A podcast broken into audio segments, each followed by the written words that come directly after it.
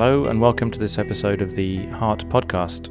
I'm delighted to be joined today at the British Cardiovascular Society meeting by Doctor Jubin Joseph, who is a cardiology trainee and research registrar from Saint Thomas's Hospital in London. Jubin, many thanks for joining me. Yeah, many thanks for inviting me. And Jubin, I've asked you to come for a chat today because you're going to be heading up a new section of the Heart Journal called Cardiology in Focus. What have you got in mind for this section? So Cardiology in Focus has a great potential. We're aiming to have short, focused articles of interest, primarily to trainees, but also to the wider cardiology audience. The idea for this would to be to encompass profiles of key opinion leaders and it, within cardiology, just kind of profile what they've done in their career and any advice they'd have for any up-and-coming trainees to see what avenues they might think about pursuing. In addition to this, we're also wanting to do a series of trainee-focused events, such as how to get a paper published or how to get a research grant, how to write a successful research grant. So the idea in general is to have very short, focused articles that will be of particular relevance to training and trainees. It's very useful and apposite that you've been appointed to this position because you're actually the current chair of the British Junior Cardiologists Association, which represents, I think, all of the cardiology trainees in the U K. What would you say, perhaps for the international audience, could you briefly describe the training structure uh, for cardiologists in the U K? Okay, so the U K cardiology training structure is very much based upon the higher specialist training, which we have governed by the Royal College of Physicians. So following graduation from medical school, we do two years of a foundation program and then two years of core medical training, during which you develop general physicianly skills. During that time, you complete your membership of the Royal College of Physicians, Um, which is both a knowledge-based and clinical-based examination. And together with that clinical experience and that pass of that examination, you can accepted to apply for higher specialist training. Cardiology has historically in the U K been a highly competitive specialty to enter, but achievable given a, a wide range of opportunities to enhance applications during those years. Cardiology training is currently at five years. Now, these years encompass core cardiology throughout, but these are mostly focused on the first three years, which we normally call S T three to S T five. During these years, trainees are often in peripheral hospitals where they will um, participate in an unselected general medical on-call, together with having a, a base cardiology ward. Um, during these times, they will develop some very core cardiology skills, such as echocardiography, angiography, and pacing. In addition to this, during this time, most trainees take time to think about and develop further skills and what they think their advanced um, subspecialty may be. And following this three years of core training, trainees are then expected to do two further years of clinical training in their advanced modules, be it coronary intervention, electrophysiology, heart failure, or imaging. These are the four main modalities at the moment. Typically, and although not mandated, highly encouraged within cardiology, most trainees take a period of time out to do a higher research degree. Given the way our training scheme is structured, this most aptly falls between these three years of core training and these two final years of advanced modular training.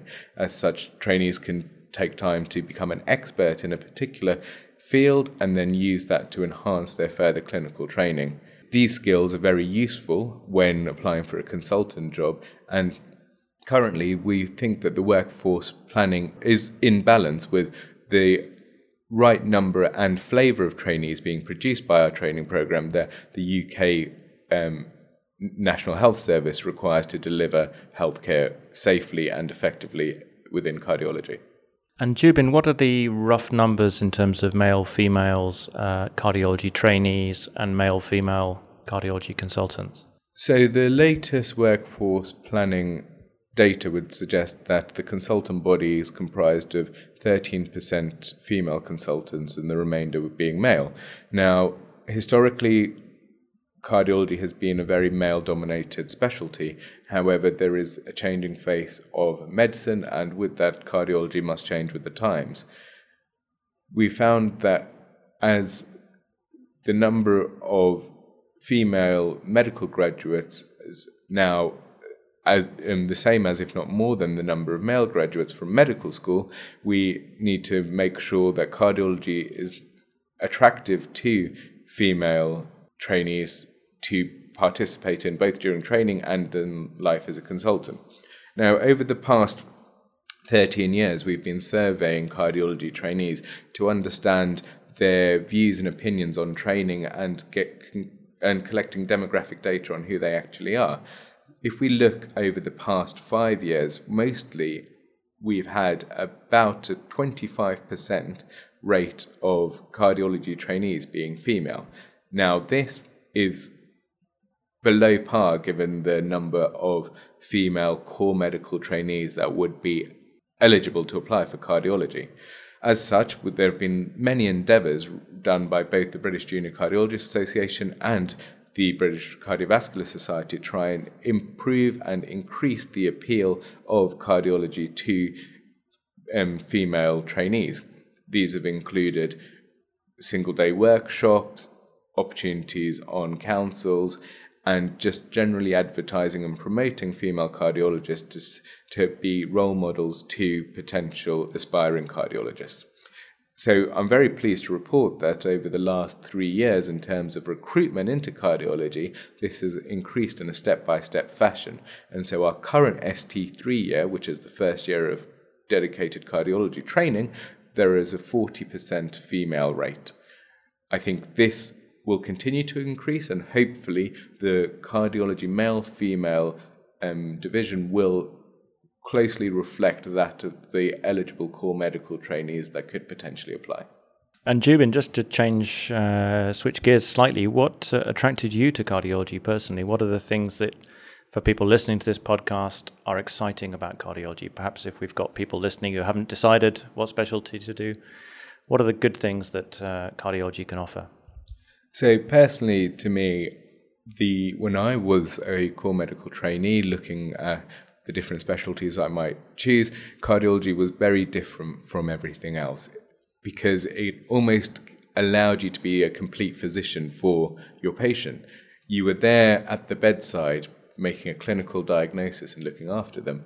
You were then performing specialist investigations, be it a, an echocardiography, a coronary angiogram, or interpreting some specialist C T or cardiac M R I. But not only that, you then went on to do the intervention to fix them. So you could put in a pacemaker to transform a, a patient's life who'd come in with complete heart block, or Um, insert a stent to, again, transform a patient's life who'd come in with an S T elevation myocardial infarction. Now, not only this, but then the ability to see this acute, unwell patient in your outpatient clinics in the next couple of months, where you've developed a bond with this patient. They've seen you as the first person they saw when they came in through the door, the person that diagnosed and treated their ailments, and then is following them up. That, I thought, was probably the most rewarding thing a, a physician could do. And I think more than anything else, that's what attracted me to cardiology. Yeah, no, I, I completely agree. And I would go on and say that there are so many subspecialties, even within cardiology, that are attractive to different personality types. Uh, no, I, I, I think it's a, a great uh, a great profession too. Uh, is there anything else you'd like to add, Jubin? When when can we start to see some of the Cardiology in Focus uh, articles coming through in Heart? Are you at the commissioning stage now? Are you looking for ideas from listeners? Um, we'd always welcome ideas from listeners. Essentially, this is going to be primarily focused at trainees. So if trainees have ideas of what they want to do, well, please get in contact with the editorial team at Heart, and we'll take into consideration anything that is considered. We are at the stage where we've put lots of proposals together and to what, what might be coming up, and hopefully this first articles will come in the first in the next few months. Excellent. Thank you very much, Jubin, for for joining us on this episode of the podcast.